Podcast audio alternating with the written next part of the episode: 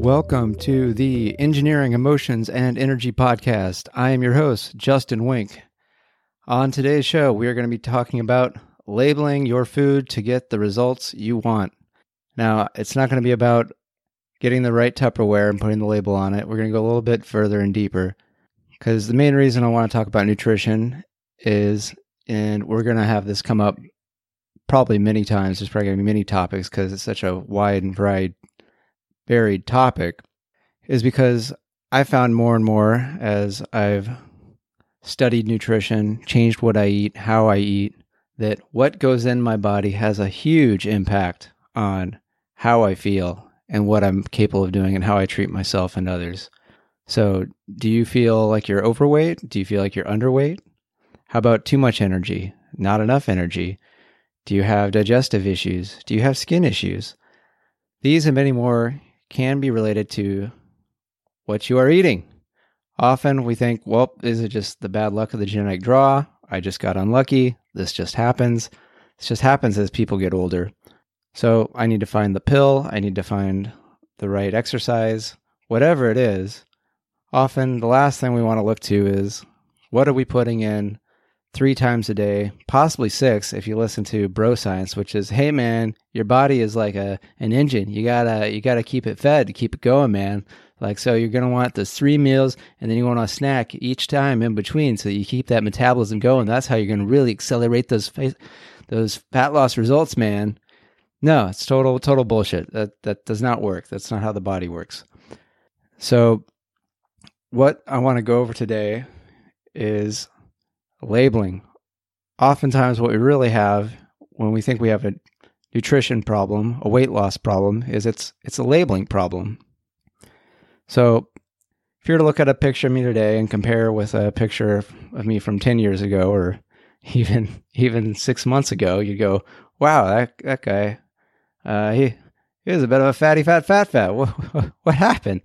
Uh, well, I got serious about deciding what to put in my body and part of being able to put the right foods in my body at the right time has to do with how I label the foods.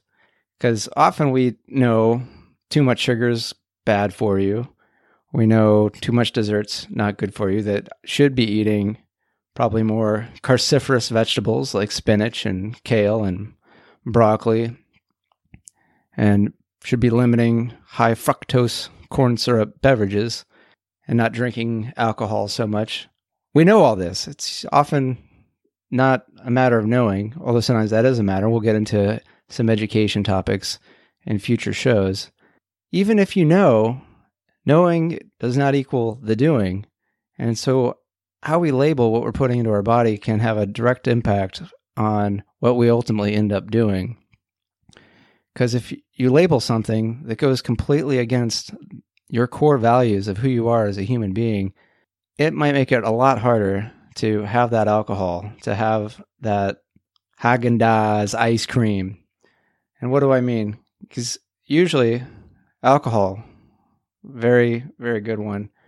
Happy hour, good times with friends, relaxing, loosening up, being fun, life of the party. Holy shit, how are you ever going to stop drinking alcohol when that's what alcohol is? Poison, death, ruiner of tomorrow, if that's what alcohol is labeled internally into your brain, it becomes a lot, lot harder to consume alcohol whenever someone goes like, "Hey, you want a drink? You want a beer? You want a wine? You want a gin and tonic?" If internally you go, "Oh, do I want poison? Do I want to ruin my day tomorrow?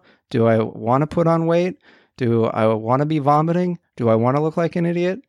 It's gonna eventually get a lot easier. It's like, no, thank you. I'd I'd rather not because I always liken it to if someone were to come up to you and offer you a, a nice glass of urine or a, uh, a ice cream bowl full of feces, how hard is it to say no to that? Hey, do you want some rat poison? Absolutely not. You, you don't even have to think about it. It's just automatic. Why? Because that label is so clear and you have a values opposition to putting something like that in your body because most of us will not knowingly put huge amounts of poison. Now, just because you label it poison, just because you label it a ruined next day, you still might decide, I'll indulge a little bit. But you do this knowingly. There's no pretense that you are about to damage yourself and that there will be consequences. So, does this mean that it fixes everything all the time? No. That wasn't really what was necessary anyway. The thing that was really required was changing your habits most of the time. So, most of the time, you're doing what you know is best for your body. One of my favorite experts on nutrition, health, and all around entertaining guy is Vinnie Tortorich.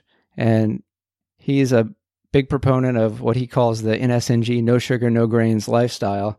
Very similar to keto, but a little bit different because you ultimately aren't allowed to eat a lot of these uh, FACO, keto, processed items that are out there now. It's very much, you know, the ingredient is the ingredient, and that's what you consume. There shouldn't be 800 ingredients on the label. And one of the things that Vinnie Tortorich always likes to say is it's not what you do between Christmas and New Year's that gets you, it's what you do between New Year's and Christmas.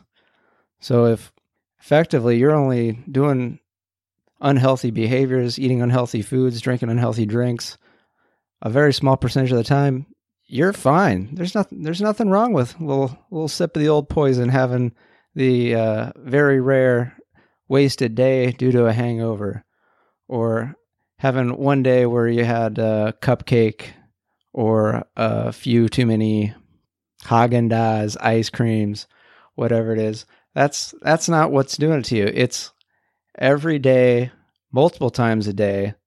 That's what leads to habitually putting something that doesn't get you to where you want to go into your body. And when you do that, your body is going to show it, but also your emotional and your energetic balance is going to be off. I know in my experience, if I do a couple days in a row of too much sugar, that I am just a cranky, cranky jerk and I am no fun. And my knees start to ache. I start to sound like an old man. I start to feel like an old man. And it's because I'm putting something in my body that's causing inflammation. It's not helping my mood. My blood sugar is all over the place. And then I start getting the cravings. Oh, once you've kicked sugar and been able to go sugar free for any length of time, and then you get back on that sugar, oh, it becomes so apparent that sugar is a powerful drug. Oh, you got to look out for it. And when you're not getting it, it's like, oh, I, I, I got to get my fix. I need it. I got to have it. Where is it? Where is it? Do you have it? Do you have it? Do you have a pig stick? Just a little bit. Just, I mean, come on, just give me a taste. Can I just get a taste? I just need a little bit of that sugar fix. That's not good for you. You should be in control of what you put in your body, when you put in your body, how you put it in your body. You do that with people, don't you? You don't just let any person put something in your body. But how come when it's called food or it's called a drink, all of a sudden you're wide open to anybody putting anything into your body and doing whatever? Like, it's ridiculous. So treat your body with food and with drink the way you would as if you're trying to find a romantic partner. Again, this this kind of labeling again, it's not going to be 100% all the time. The more you do it, the more you're going to start to see the results and the more you're going to feel so much better, so much more in control of your emotions, so much more energetic, so much more connected to the people around you, to what you really want to do, and to what you're putting in your body. So, to sum it up, label your food to get the results that you want. Call something what it is. Instead of broccoli is disgusting, it's nasty, I hate it, Broccoli is health. Broccoli is feeling good. Broccoli is making me even better than I already am. Cookies are joint pain.